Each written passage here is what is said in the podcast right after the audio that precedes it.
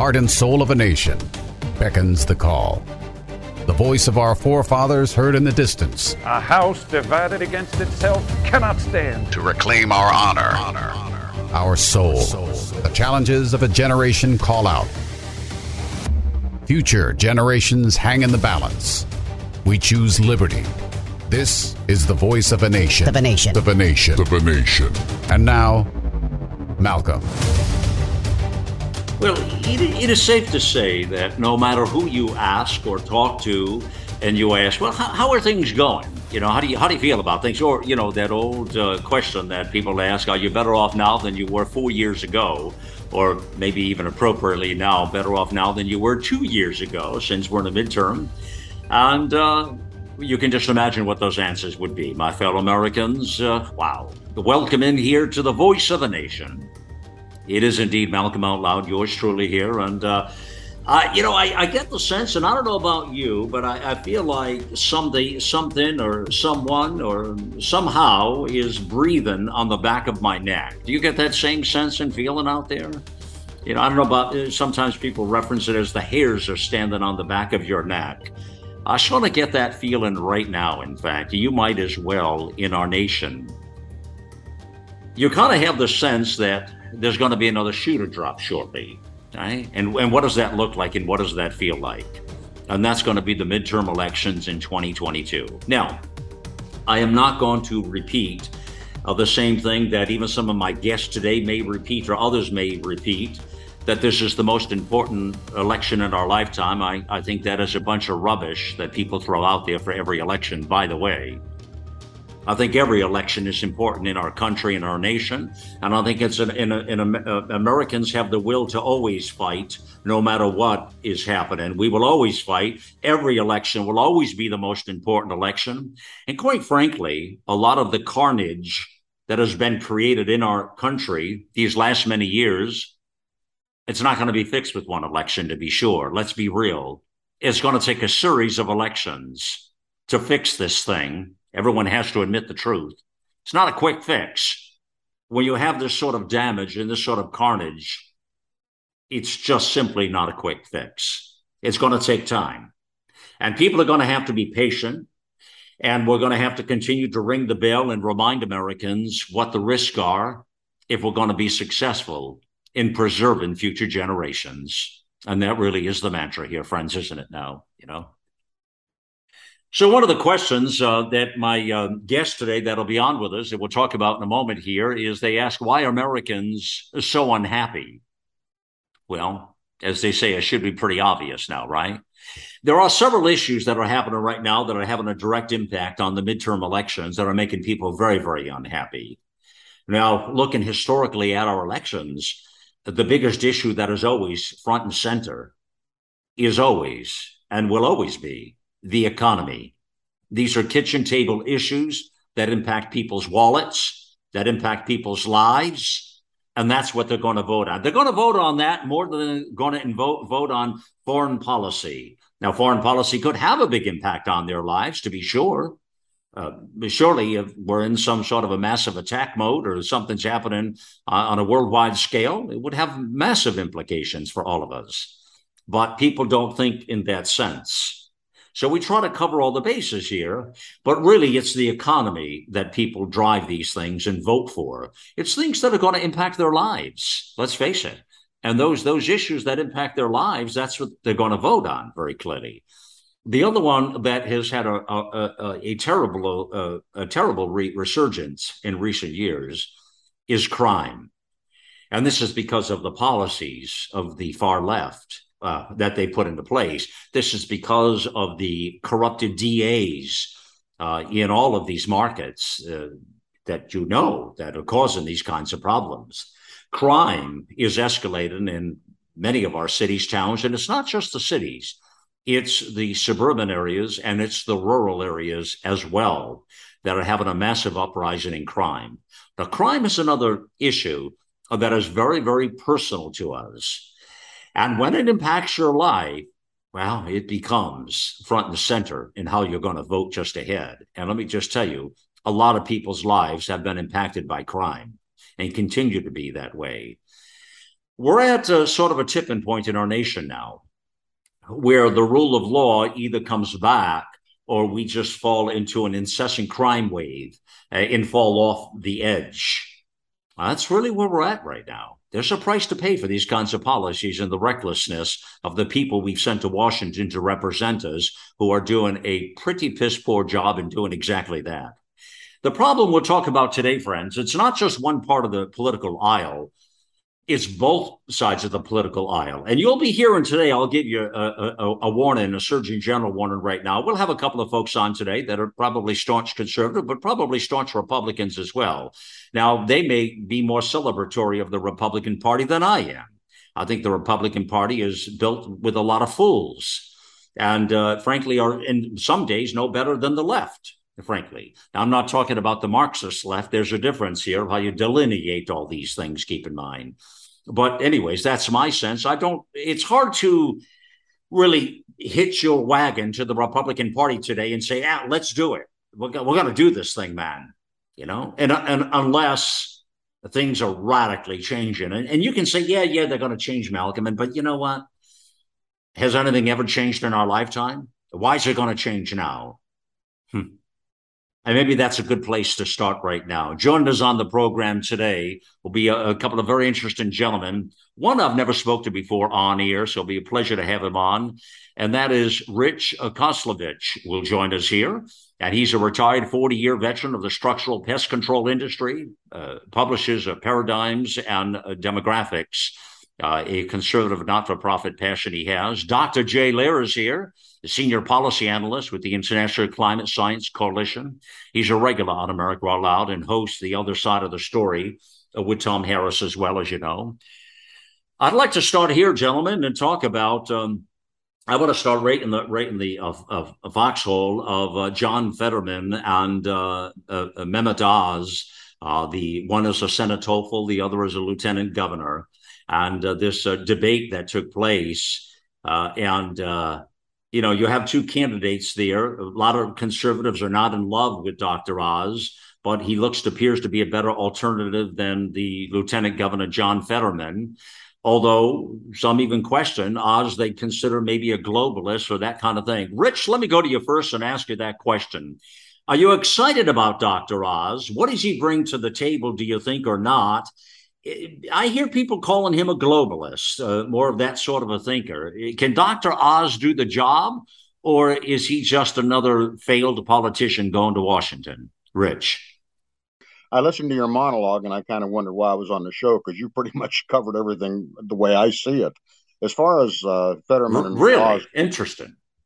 I I don't really like Oz. I've never liked Oz because of his a lot of his positions. I've written articles about it but it's one of those things where uh, there's something seriously wrong with Fetterman. Uh, one of my, I have an email, eclectic email group I belong to, and one of them is from uh, Pennsylvania. And he discussed, so as a result, in our group, we've gone back and forth on this whole thing.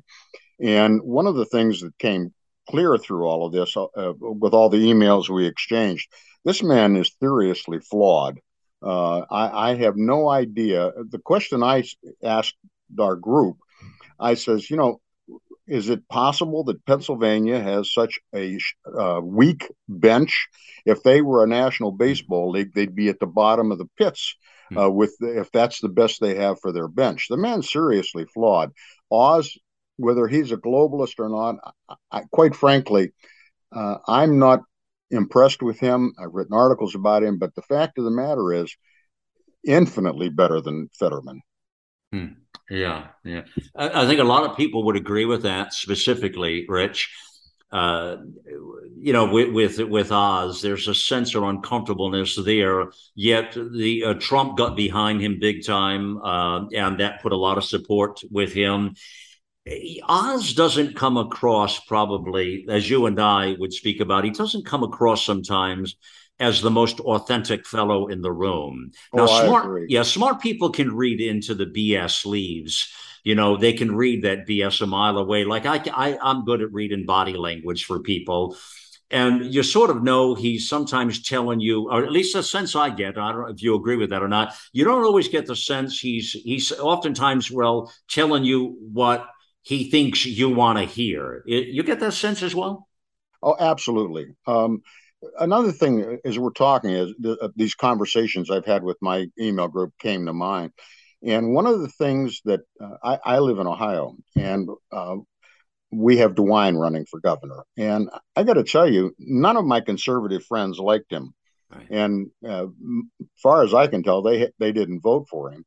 Uh, but it's a problem at the leadership, and it's the same problem in Pennsylvania. And another gal who's very involved in Republican politics in California uh, it, it talks about that too. And I, because you had mentioned it earlier in your monologue about the problems with the Republican Party, and quite seriously, I, I think overall in the nation, it's that same group uh, of uh, have the same mentality and philosophy that's running the Republican parties in, in all of these states. Mm-hmm. And what's happening now, it seems to me, maybe I'm wrong, is the dominant base within the Republican Party are very conservative, and that's who they're putting in office. And I think we're we're probably going to see a, a lot of changes in that regard.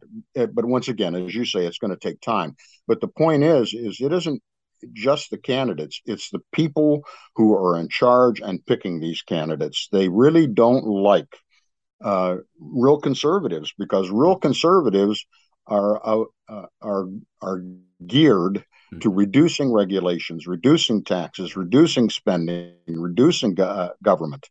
And this whole sense of happiness comes from the fact that in America, anyway, mm-hmm. uh, worldwide, I just read this book uh, uh, dealing with that and uh, uh, the sense of unhappiness and lack of well-being mm-hmm. uh, permeates American society, and it isn't, and it necessarily what most people can define. It's a it's a sense of feeling insecure, and it goes back to nothing is new under the sun. It's a Machiavellian right, principle right, outlined right. in the Prince. Yeah. There's only two groups in the world: the privileged and the masses. And the privileged, all they want is to maintain their privileges. The masses, yeah. all they want are three hots and a cot, security. People want to be able to feed their families, they want to house their families, and they want to feel secure in their homes. And when that's not happening, they may not be able to define it, but they do not feel happy and they don't feel secure and they don't have a sense of well being. Yeah. That's when governments change. Well, a lot of that explains and describes the uh, socialism and communism. And yet it's, it, again, projectionism when it comes to the Democrat Party uh, they represent the elites in every capacity that you've just explained and described, yet they put it on the public that somehow they're for the poor people. These people are not anything for the poor people uh, or middle class or, or the rest of us. Uh, therefore, the elites which is where this whole climate thing comes from and all their energy and economic policies and the rest of the rubbish they throw out there. Problem is the uh, public is brainwashed uh, many of these people uh, they don't really understand and they fall for these traps and the media is all part of the uh, uh the the charade and the parade here uh, that is playing forward my, you know one of my themes in so many of my yeah. articles is yeah. education is job one uh, yeah. that has got to be fixed. Yeah. And the first step in fixing it is, as mm. far as I'm concerned, yeah. is eliminate the Department of Education. Oh, I would agree with that. But let's not go down that road now. Let me turn the page here a moment here, and I'm going to bring uh, Dr. Jay Lehr on with us and engage in this conversation. And uh, I want to stay right on politics and the races here because we go into these other uh, roads and we'll we'll easily get lost here. Jay, all right, this election, uh, you know, I know you're going to bring this optimistic view to the conversation because typically that is your MO, and I respect that. I'm an optimist as well. I'm also a realist. Uh, I've lost confidence in the Republican Party uh, for a long time. Uh, basically, it's a ping pong game in Washington that they go back and forth with to see who the biggest loser can really be. That would be the most appropriate uh, sitcom that would describe Washington, D.C. Now, you have to think a lot of the times the problem is we're voting in the best of uh, like the lesser of evils. Well, okay, so, and that's the way a lot of these campaigns are in these elections. It's the lesser of evils. So who's the lesser of evils in that case?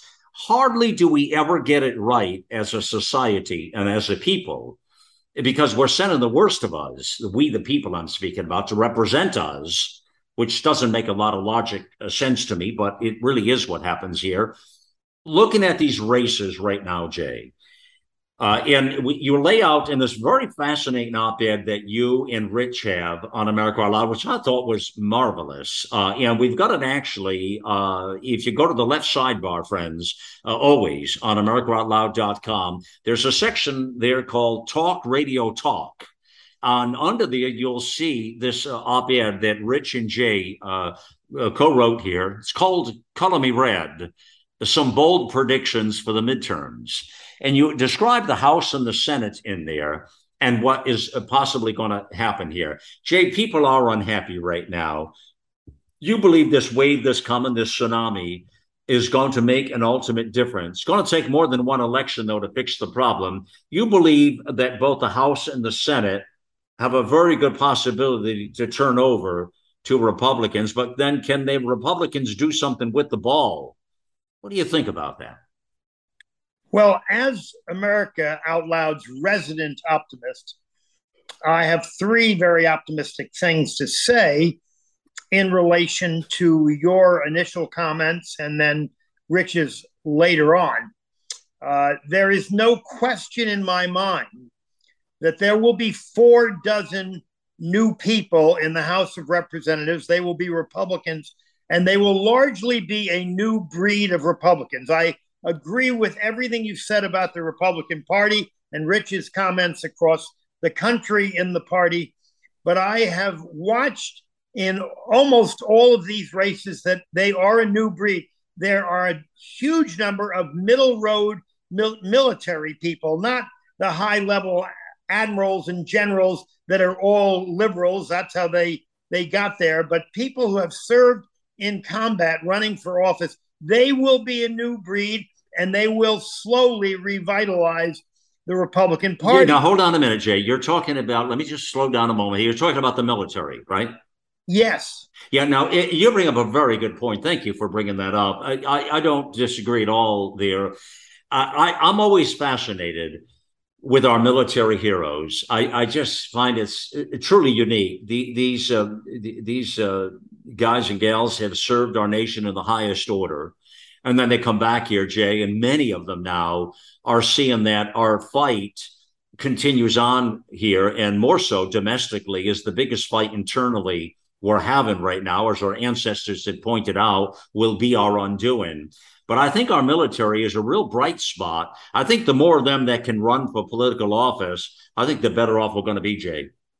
Well, that's exactly right, and that's what I've I've watched, and that's why I'm not only 100 percent confident that we're going to have a, u- a huge majority in the House of Representatives, a smaller majority in the Senate, but that so many of them are the kind of people that I want to see. Now, in that regard, I want to make a hmm. comment about Dr. Oz as okay. well. Okay. Uh, I've never been a fan. He definitely had a reputation as an outstanding heart surgeon. Of hmm. course, when he went on TV, he started selling snake oil, and I was not a fan of his. But my optimistic comment about uh, Dr. Oz is that he will grow in office. Many politicians grow mm. in office. He is one that will see the, the correct path to bring this country back to where it was. Mm. Now, that's my optimism. My mm. realism, and you point out that you are a realist, is to make a comment that many people in our audience will be shocked. Mm-hmm. I believe that Obama and now the Biden administration have been the most successful administrations in my lifetime. Well, those are shocking words. Mm-hmm. They're successful in that their goal was to destroy this country as developed by our founding fathers, and they have done an amazing job. But it's over. I have been surprised that the puppet masters that pull Mr. Biden's strings, and clearly he has little to do with a single word he says. I am surprised they've not done a better job as we approach November 8th. And there are only a handful of days left. I think it's too late for them to do back and to do anything to win back the votes of the people who, as you said, concerned with the economy, a little bit with foreign affairs, a great deal with crime. I think it's too late. Too late. They are finished. We take back the government. Then I totally agree. This isn't going to be done in one election. It's going to take time, at least a decade. There's little doubt we will win the presidency right. in 2024 and continue on with the work that the House of Representatives, which is way more important than the Senate. The Senate chooses the judges and a lot of important things, but the House of Representatives, they control every nickel this government spends. Mm-hmm. So once they are seated in this coming January, Biden and his puppeteers will not be able to rule by executive orders that cost any money whatsoever. We may not be able to stop all of the money that has already uh, been accepted within the executive orders, though I have some level of confidence that we can stop hiring 83,000 mm. uh, new yeah. IRS people. So I think there's some things we can do in retrospect, but it's over for this horrible, tyrannical government from spending money, more of the people's money. That will not be allowed in the House. So uh, I'm very optimistic that this is the beginning of turning the tables on Obama and Biden. Clearly, the ter- the most terrible presidents this nation has ever known. Yeah, yeah, and and they have been successful to your point in their what they described, and they did tell uh, people what they were going to do. Jay, in all fairness, they they the words they used is they were going to do a transformation of America. Uh, that that was very clear. Obama made that clear on the international stage. He made that clear. It is surely not a secret he told people what he was going to do, and then the alignment of all of these corrupt players globally. And that's what I think is happening right now. And I think what the 2022 highlights is. Uh, Rich, to this point, and I appreciate all, all of the uh, comments Jay puts out there.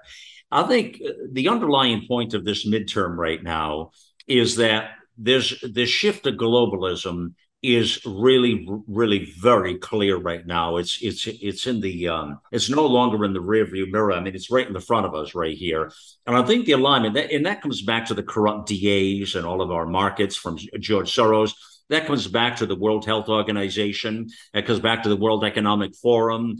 There's a lot of realignment of global players that tie to again Biden and his family and the corresponding dollars they've transacted with uh, international governments uh, and with uh, Barack Obama, who is clearly this one of the central players of evil here in all of these administrations here. And I, I think that's what I think a lot of Americans are not understanding. We're being put right now, Rich. We're we're being pulled, kicking and screaming. Some of us into really what I never thought was going to happen because I never really subscribed to the global reset of the New World Order. I thought that was just for theories, uh, conspiracy theorists, not for me. But I, it seems to me like we are being now pulled kicking and screaming, with COVID being a perfect exercise that allowed them to do that, right into the New World Order of globalists. And they're pulling down all the hatches to make that happen. And this 2022 is a big point of a milestone into that uh, reference point I make there. What do you say about that, Rich? Oh, oh I agree. Uh, this whole uh, COVID uh, uh, hysteria, uh, from the very beginning, I, I wrote that this was not all this shutting down the states, shutting down businesses, and um, masks and social distancing and all this. This was nothing more than a prelude to something worse. Uh, the fact of the matter is, you look at, uh, at England now, they have a prime minister who's now a globalist. There is no conservative party in England now. Uh, the, there are, uh, the um, America is being drug into this, but has been going, this has been going on for decades. Uh, I did believe that this was not a conspiracy theory. I believed it was a cons- actual conspiracy. You look at the UN, they actually have uh, untold amounts of acreage in the United States that they're controlled as uh, as uh, international heritage sites. Uh, this pattern keeps playing out in in uh, one thing after another. Who wants to have international regulations that give them control over pandemics? In effect, overturning uh, in this case, all of this is based on overturning the American Constitution, because uh, they could get away with this anywhere else in the world. They just can't get away with it here. But that, the fact of the matter is, is there are entirely too many prominent people in positions of power and responsibility that are part of this, and they are wanting all of this. And I, have never quite understood how you can get um, uh, people from commerce uh, who became wealthy under us uh, under this system, and they subscribed to an effort to destroy the very system that made them wealthy. I, I wonder what's wrong with their minds. Mm-hmm. The reality is the only uh, in the Canada Free Press has a, a, a, on their headline it says, "If there is no America, there is no free world." Make no mistake about it. That's the target whether uh, I don't care what they're what they're doing in Asia or South America or any place else. The target is the American Constitution, because if they destroy the Constitution, then that's the only thing standing between freedom and a uh, form of worldwide governments governance yeah. under the United Nations in a in a uh, tyranny of leftism. Yeah. And and you know the globalist movement uh, that people have to realize. You said it perfectly there, Rich. In the case of the UK with uh, Rishi Sunak, there, what has taken place? This is a very very wealthy man, very very wealthy man. Uh, as he's been described in recent days to me, more money than than the monarchy out there. he would be the elite of the elite. And the, to think that he represents the conservative movement out there is remarkable, Rich. Huh? Oh, I agree. Uh, uh, uh, Nigel Farage has, has, has, come around and said there is no conservative party in England, and the truth is, is I don't know that there there's not. Uh, there was a uh, there's even been effort by those who mm. I thought were pretty conservative yeah. to try to bring back Bojo. I mean, it's like, yeah. what's wrong with I've these people's that. minds? Yeah. The, uh, well, let, let me jump in just for a second. You made a comment that these people have all the money in the world and yet they want to be globalists. What you're missing there is that it's uh, human nature to want something you don't have. And all these amazingly rich people that are part of the World Economic uh, Forum that are globalists, what they don't have is power over the people. So all almost every billionaire in America becomes a socialist or, or communist because in a socialist or communist form of government, rich people can totally take control. In our government, which is a republic, that is not possible. You hmm. can't really directly buy power. So, all these people wanting something they don't have, it's all about power now, not money. Well, it's you always know, power, uh, always. Well, the thing, too, though, is these are smart people. Mm-hmm. And I often wonder have they ever read a history book? Hmm. If you take what go- is going on in Russia right now, there were all these uh, oligarchs that had all this money. Mm-hmm. Well, it was very quickly taken away from them by Putin whenever it pleased him. Uh, whether it was uh, Adolf Hitler, whether it's Xi in China, these people uh, that uh, became very wealthy, uh, thinking somehow they were going to re- attain power, the guy in charge decides whether they're going to have it or not so that's the history lesson. There, the there is no uh, there is no way of holding on to things as long as there is no rule of law, and they may be they may be wealthy and they may be may be smart, but mm-hmm. I I think there's got to be something wrong with their minds because they clearly must not have ever read a history book. Because if they're if they're serving this cause of international socialism and globalism, they should know at some point, uh, this, they'll come to the conclusion that Lenin came to when he took over uh, took over in, in Russia. All the socialists in the world ran to Russia. They thought they were going to have this wonderful system. Lenin knew there was only going to be one man in charge, and it was going to be him. And that's the way it always is. And these people will be dominated by mm. one person, and uh, they're not going to have the power, and it can be stripped of them uh, in a, a, in a fit of rage or whatever it might be. When you have tyrants in charge, tyrants are in charge. That's it. They they have these benefits only at the pleasure of these tyrants. Mm. That's history, and that yeah. history is incontestable. How can they not know that? Well, it, they, they, it's not that they may not know it; they may be part of the problem and uh, part of this uh, this uh, move to a, globalist environment that uh, is very, very apparent, uh, Rich, as you've described yourself here. Um, uh, so, you know, I, I, did a program the other day that talked about this, friends, about this mi- the midterm elections. we've been really focused on here, clearly but what's taken place and the shift to a globalist uh, country. And back to what was just said moments ago on the network here, you know, there are a lot of people who do not want to honor our Constitution, uh, and they're looking to, you know, they want to tear it up completely. Uh, they don't want anything to do with the Constitution. Uh, they don't want anything to do with the, uh, uh, for that reason, the Electoral College. They don't want anything to do with being a constitutional republic. Uh, they're they're looking for a democracy run by mob uh, style, and uh, uh which would be easy to drag into the uh, globalist uh, environment. So this election is is very key. The midterm elections, the question of the House and the Senate. An interesting point that Jay had made in regard to Oz, which was duly noted here, and I, think he's on to a, a good point there that uh, so many of these cats do learn it uh, on the job as they're there. I mean, this is a doctor, this is a, a high level uh, physician that now would be learning a whole new world. And he has a point to that. Trump did the same thing. Trump was a, a Democrat for a good part of his life, in fact, uh, and was a very liberal thinker and all of those things and uh, but again training on the job and he sort of came into that thinking and it's the same thing here that uh, i think you'll see that um, uh, could very well happen from oz without a doubt about it here. Well friends you're listening here to the voice of a nation. And as we get ready for the midterm elections uh, it's going to be a moment. I mean listen listen we're either going to wake up on the 9th and feel like we got hit by a truck or, or we're going to feel like you know uh, well maybe there is something more to those rainbows and unicorns and it's not just about transgenderism.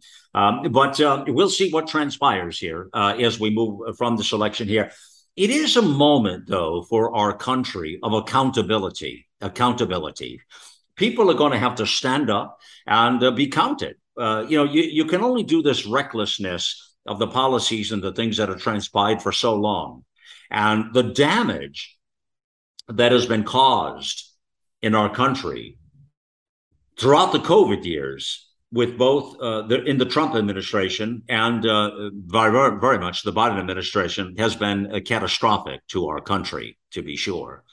And now, uh, you know, many people reference they love the Trump policies, but COVID derailed all that very clearly, and that's where the globalists hijacked that entire bioweapon from the Wuhan lab and uh, used it as uh, you know, the biggest explosion or bomb that could go off here in our country, which really offset the political world and uh, change the environment we live, think, and breathe in, uh, to be sure here. Um, listen, there are two products I want to bring to your attention that are so vital and so important here in America Out Loud to your own health. And I'm speaking about nasal hygiene. Uh, nasal hygiene is key. And we learned these lessons I share with you from COVID. You know, in a post COVID world, if if you're not really paying attention to your lifestyle and paying attention to comorbidities and because there are a lot of people who paid with their life the cost of their life because of their lifestyle and the comorbidities uh, coming into covid uh, we're, we live in an uncertain world now friends. We live in an uncertain environment in a post-covid world where we know these things can be hijacked and used as weapons against the people and so we need to be very, very alert. Nasal hygiene is one of the areas you need to be really alert. And for those of you who don't use it, then you're not thinking properly. I'm going to tell you right now. Just like you would wash your hands, you know, there was a time in our lives, decades back, where washing our hands was laughed at. There was a time when they didn't do that in the medical profession, believe it or not. And then it became a thing. It's the same way I would suggest to you now nasal hygiene is a thing. And if you're not using it, you're completely gambling with your life and taking unnecessary chances. Um, the power of nasal hygiene is that it gets into your nose, and that's where the breeding ground is for these dangerous pathogens. I'm talking, yes, flus, viruses, superbugs, SARS CoV 2, you name it. That's how a lot of people succumb to SARS CoV 2 as it went from the nose into the respiratory tract, deep into the lungs and people died. Uh, the, the, bioweapon attacked the body. Three ways to Sunday, and that was it. The way to do, change all that paradigm is to kill the pathogen right there. The only way to do that is to put something in the nose that's going to do that. One of the best products you can do that with, there are two I'm going to give you right now. Cofix RX is made with povidone iodine, and it kills all the things I just said to you superbugs, viruses, flus, influenzas, monkeypox, giraffe vomit, uh, you name it, SARS-CoV-2. Doesn't matter what it is, people, but it's going to kill that in the nasal area, and then it doesn't get into your respiratory tract and your lungs and cause havoc with your body. Uh, you can use this every eight hours. Very safe to do that with, and especially when you're not feeling well, that kind of you definitely want to be using this. But even uh, I'll give you an idea of a prophylactic idea you can use in a moment. But let me just tell you, uh, Cofix RX couple of squirts in the left nostril and in the right nostril, and then put that back there. Do it a couple times if you like, and then spit that out and let that wash out the problem. Do that routinely, and it's a benefit to your life. Our listeners get 20% off. Just use the code out loud when you order it. You can go to cofixrx.com forward slash out loud and you'll get the that 20% off, I tell you. Or uh, or our listeners will also get it if you click the banner ads under sponsored partnerships, our friends that we work with here.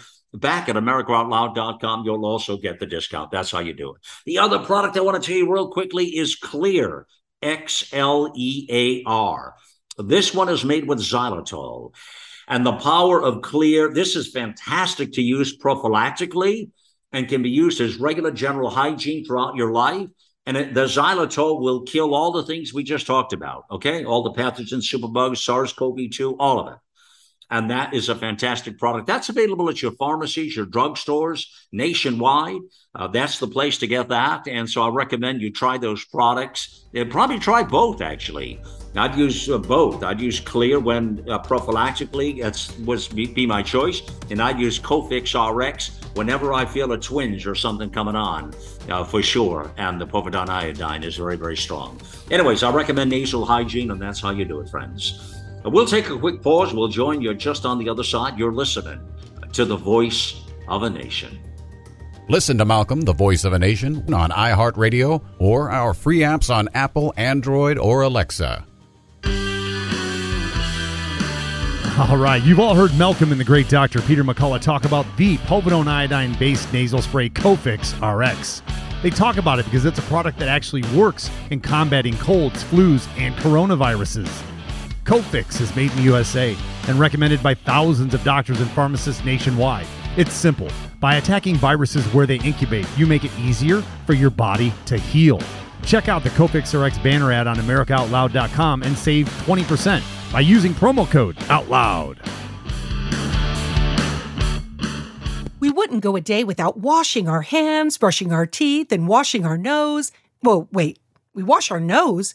Yes, the number one place where bacteria, viruses, and pollen enter the body is through the nose. So the average person breathes over 23,000 times a day.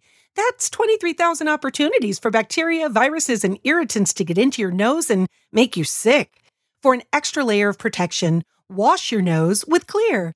That is Xlear, X L E A R. Xlear's drug free nasal spray features xylitol, an ingredient proven to block adhesion of many nasty bacteria and viruses and effectively clean, not just rinse like a saline, but wash your nose. Xlear nasal spray quickly alleviates congestion, opens your airway, and ensures your body's natural defenses are strong. Read the research studies for yourself at xlear.com. that's X L E A R dot com. Protect yourself from the pathogens and junk you breathe. Pick up a bottle for you and your family today. Welcome back to the Voice of a Nation. It is Malcolm Out Loud here, yours truly, and always a privilege to be with you, my fellow Americans. Welcome into the broadcast, as well as all of our friends around the globe. In fact, just this morning, I got a series of emails from our friends out of New Zealand uh, New Zealanders, Australians, uh, the UK, Europe love to listen to America Out Loud. You can hear our signal all over the globe on the iHeart Radio network. Uh, just look at America Out Loud Talk Radio. In fact, your new cars, your apps will come onto your dashboard, and you just connect us one time, and it'll remember the network, and you'll have it every time you're in there. The other way to do that is our free apps on Apple, Android, or Alexa. Uh, they're free. They're America Out Loud, and they work. That's what makes them so terrific. And connect with those apps as well. The links for those apps are right on the America Out Loud website on the right sidebar, or just type in America Out Loud Talk Radio in Google or Apple or whatever you got, and it'll come up. And then link the app, and that's the way you do it. Join our family of app holders. We'd love to have you. Um, now, uh, we are speaking here today about uh, the midterm elections, uh, 2022. Surely an important election, just as they all are. And uh, we don't subscribe to the theory that the sky is falling on one election here. We just keep in a hole. It, it, let me just say, every time we screw up and we get it wrong, we just dig the hole deeper and deeper and deeper is what's happening here. Americans will never give up. It's in our it's in our breath to fight, even to our last breath. Historically, that's what we are. It's who we are as people. But there's a way to avoid a lot of this frustration and uh, uh, unhappiness, and that is to get it right and send the right people to represent us in Washington. Uh, we're going to have a chance to get it right just ahead here in the 2022 uh, midterms, to be sure. Now, a lot of the policies we've been talking about, uh, the ones, gentlemen, and we're speaking here, by the way, Dr. Jay Lehr joins us back here, and, and also another gentleman join us for the first time here. Rich Kozlovich is here as well. Uh, and uh, wonderful to have both. They co authored a fabulous piece. Uh, Color Me Red, some bold predictions for the midterms. Let's dive into those predictions right now, guys, so we put some meat on the bones here uh, and not just talking hypotheticals. You know, I started with the Fetterman Oz thing because it was an interesting uh, juxtaposition of the race of Republicans and Democrats in that awful debate the other day that went on. But a lot of these cases now, I think Americans are uh, moderates, independents, blue dog Democrats, just left of center, people who still have a brain and think for themselves not the Marxist left or the stupid people. Those people don't really vote in these elections, frankly. But everybody else uh, understands the risk here and do vote accordingly. And I think these people's uh, eyes are pretty wide awake right now and they're watching things happen. And I think that's where a lot of these races are starting to tilt and they're starting to look at these policies you know, they did themselves a lot of damage here with the policies they put out. They blew up the whole energy system. They blew up our energy independence. They set everything on fire. They blew up the whole economy. They set inflation sky high. They borrowed money like they owned the joint. All of these policies were reckless. But, you know, Jay, you and I talked a while back, and I said to you, you know, well, you know, potentially they're going to screw up so badly here that they'll make a mess of the whole situation and then we can get to that middle ground that really fertile ground where people tend to be more independent minded in the way they vote and won't vote for a party or an ideology but will vote by their these uh, uh kitchen table uh, issues and topics we're talking about here I think they overplayed their hand. The, I'm speaking about the Marxist left because the Democrat Party doesn't really exist anymore the way we knew them. Uh, John F. Kennedy is long dead, and uh, th- this party has been hijacked by a globalist bunch of thieves and bandits on the on and pirates on the global scale here. But I think they overplayed their hand, and I think the American people are rising now, and I think you will see uh, a real cause to action here coming into the 2022 midterms. So I would stand with you, Jay, and say that we're about ready to see. You know, but Jay, the one difference to you and Rich, I would say, I'm not necessarily want to put the mindset out there that we're looking for a red uh, wave or a blue wave. What I really want in my heart of hearts here is an American wave. I want independents, well, moderates, blue dogs, left of center. I want Americans to stand well, and say, you know what, we've had enough. Malcolm, that's exactly what we will get. And you uh, said a couple key words, and that was the opening of eyes. Now, I believe that 20% of our country are liberal progressives, if not socialists and communists. They really are the Marxists, and they're the people that could care less about what Mr. Fetterman did the other day in the debate. He's got a D next to his name. They're going to vote for him no matter how incompetent, just as they voted for Mr. Uh, Biden the same way. 20% of the country are arch conservatives, and they're going to vote for people with an R next to their name. I think 60% of the the, the country are, are basically independent thinkers, but they don't care about politics. They're interested in running their own lives, their own families. But you said the words Their eyes are now open and they have to realize they have to take part. They can't just sit back and let the government be run without their input. So that 60% okay, out of that 60%, out of that 60%, maybe let me just ask you this. I'm guessing maybe 20 maybe half, maybe 20%, maybe 30, I don't know.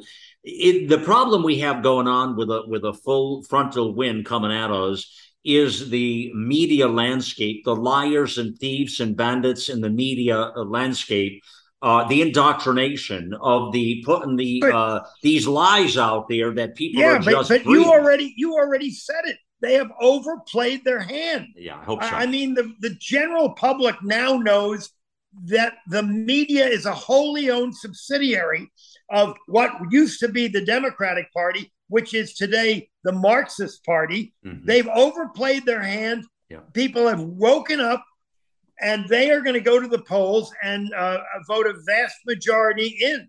And and this has never really happened in in many many elections that people who could care less about politics are going to come and vote.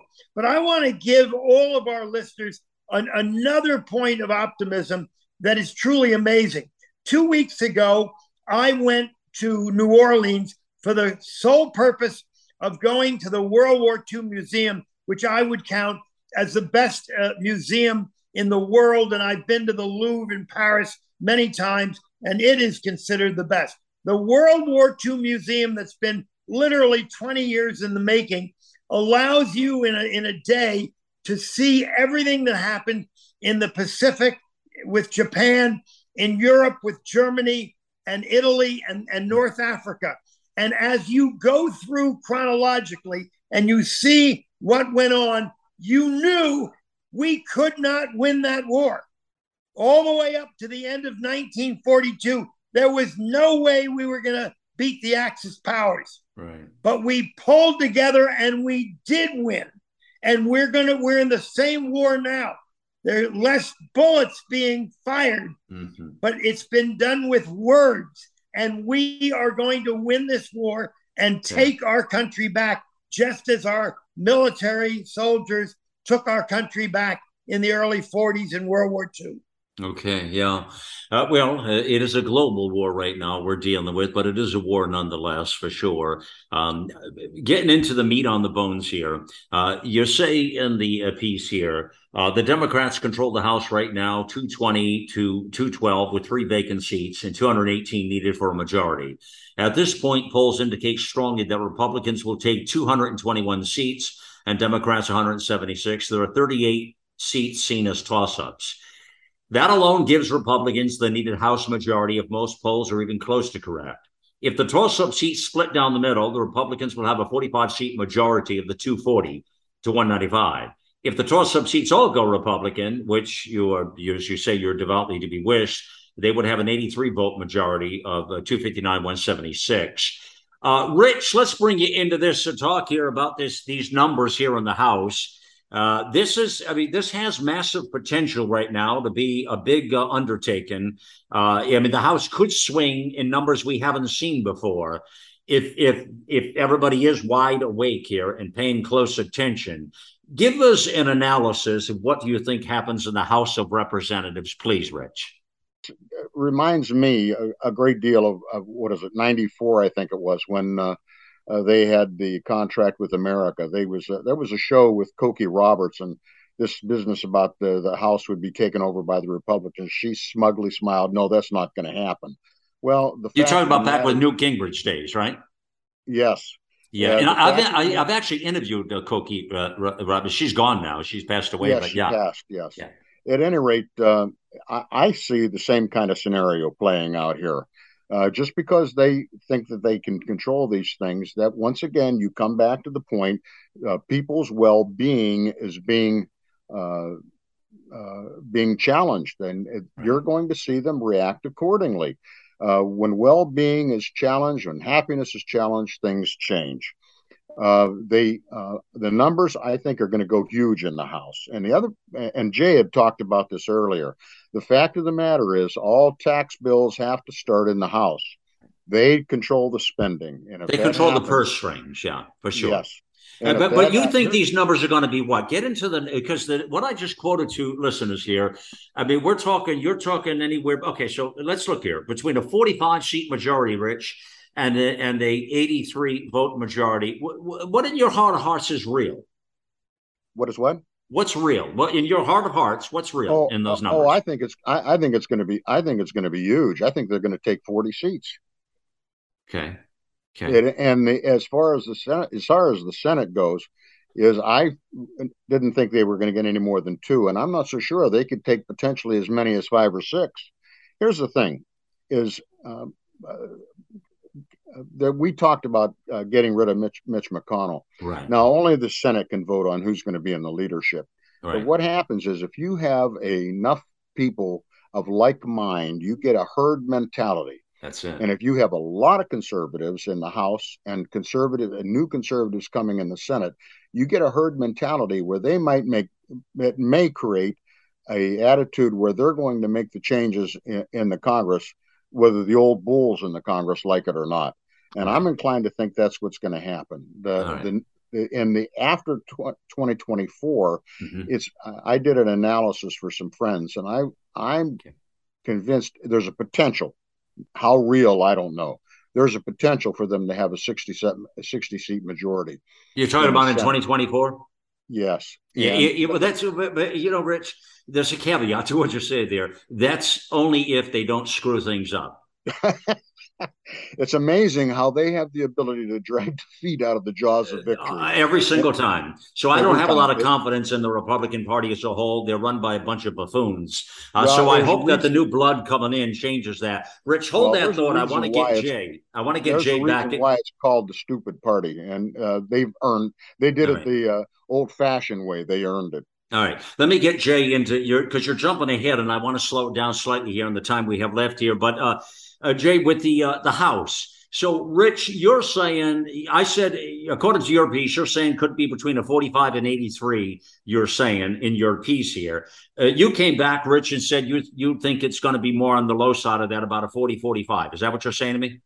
Uh, that's uh, the numbers are hard to hard to predict, but I, I would say they'll have they'll have at least a, a, a four, they'll take over forty seats. Okay. All right. And Jay, so looking at these numbers, these vast numbers of the swing on this thing, it, it could be historical in nature. What does your heart of hearts really tell you, Jay? Uh, 60. I, I'm, I think that we have a very good chance of getting uh, 60 seats. And I've been following the tea leaves in the news for the last few weeks, and I have not seen a negative sentence. Uh, the only show I watch regularly on television is uh, Tucker Carlson, who I think is uh, really amazing. And of course, pretty much every single show for the last month has been on the election, on politics Yeah. that affect the election.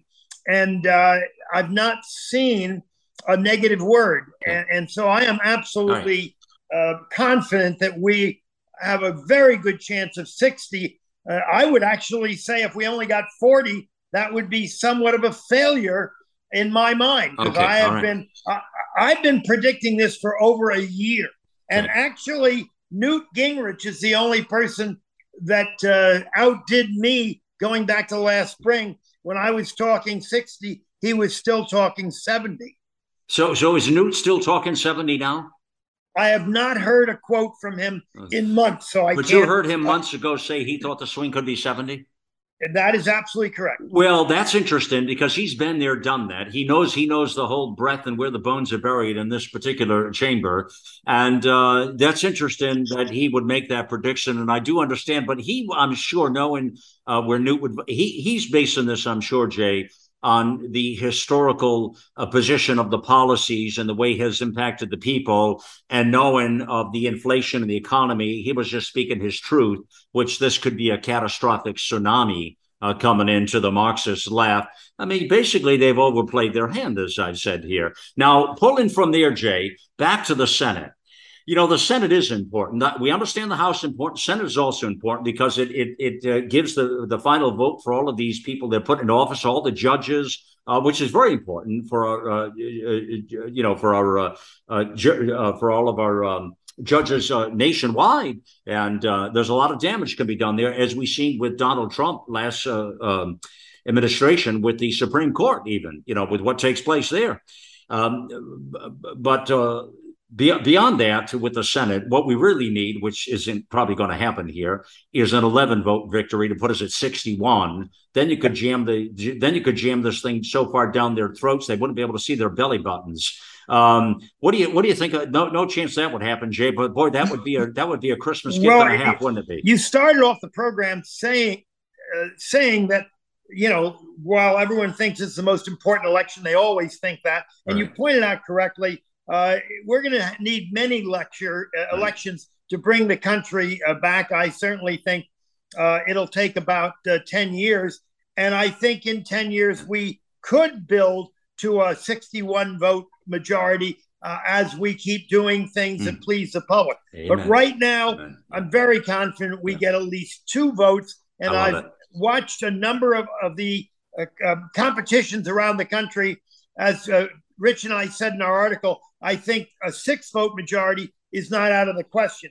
But so uh, right it could now, swing that way. wow. A two wow. vote majority, uh, as far as I'm concerned, is okay. is guaranteed. Right. And the uh, debate between Federer and Oz was a seat that we were not sure right. we were going to win. Right, now we're sure. Okay. All right. La- we've only got a couple of moments left here. Uh, Rich, let me get your last word in on the Senate. There's two to six.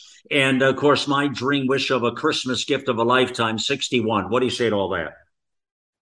Uh, I, I I agree with pretty much everything Jay has said. I agree that the the two seats are sure, with potential up to six, and uh, I, I, think that's just where it, where it's going to end up. Is what what's happened. One of the things that we keep seeing is the polls are changing, which is at this time of year you expect because yeah. uh, the pollsters are, are not honest. Uh, there's a reason why these campaigns hire their own internal polling. It's because they can't trust this public. Well, they're in cahoots with the media and the rest of exactly. the sound bites. It's all and it's so all now, driven, end, yeah. now as we're coming down to the yeah. election, all of a sudden you'll start seeing the numbers yeah. change because they don't want to look like fools if it turns out against them. Right. But the reality the reality is is we're seeing the polls changing. We're, which I I I, I haven't believed in polls in, for 25 years, even when okay. they agreed with me uh, right. because I just don't trust pollsters. Right. But we're right. we're going to we're seeing polls showing that these people running for the Republican Senate seats are starting to uh, all of a sudden uh, in Washington State. The Gallup yeah. there is now tied with uh, practically tied with Murray. Yeah. That's unheard of. Yeah, it, it is unheard of. A lot of these races are, are totally unheard of. Rich, I got to leave it right there. Here's the last word I'll give you. And uh, what a great program, friends. Uh, well, there you go. There you have some uh, very uh, vibrant. Uh, predictions. We'll call them vibrant predictions. How's that? haven't heard of it put that way, but I think that's what we're looking at here. Well, I think everyone's going to have to judge. I mean, it's just a tsunami coming in uh, of of an American wave, and and you know, and a lesson of in reality here for me is part of the reason I I think this whole Republican talk or red wave or I don't think you you rub everything in our fellow Americans' faces, our brothers and sisters uh, on the left or independents or moderates. I don't think rubbing this in their face is a good thing at this point.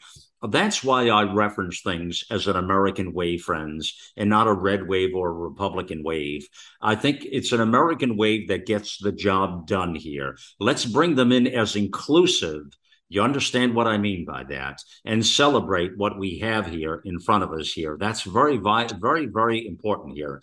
So it is an American wave we're looking for here, and uh, just remember what I tell you there. It's so important moving forward. Now let's make it inclusive, the Club of America, and bring everybody along. It is uh, certainly going to be uh, an election of a lifetime coming up here we'll continue on the path here. Big thank you here to uh, Dr. Jay Lehr, Rich Kozlovich, and just a fantastic program of, uh, of, of fascinating thoughts and uh, of interest here.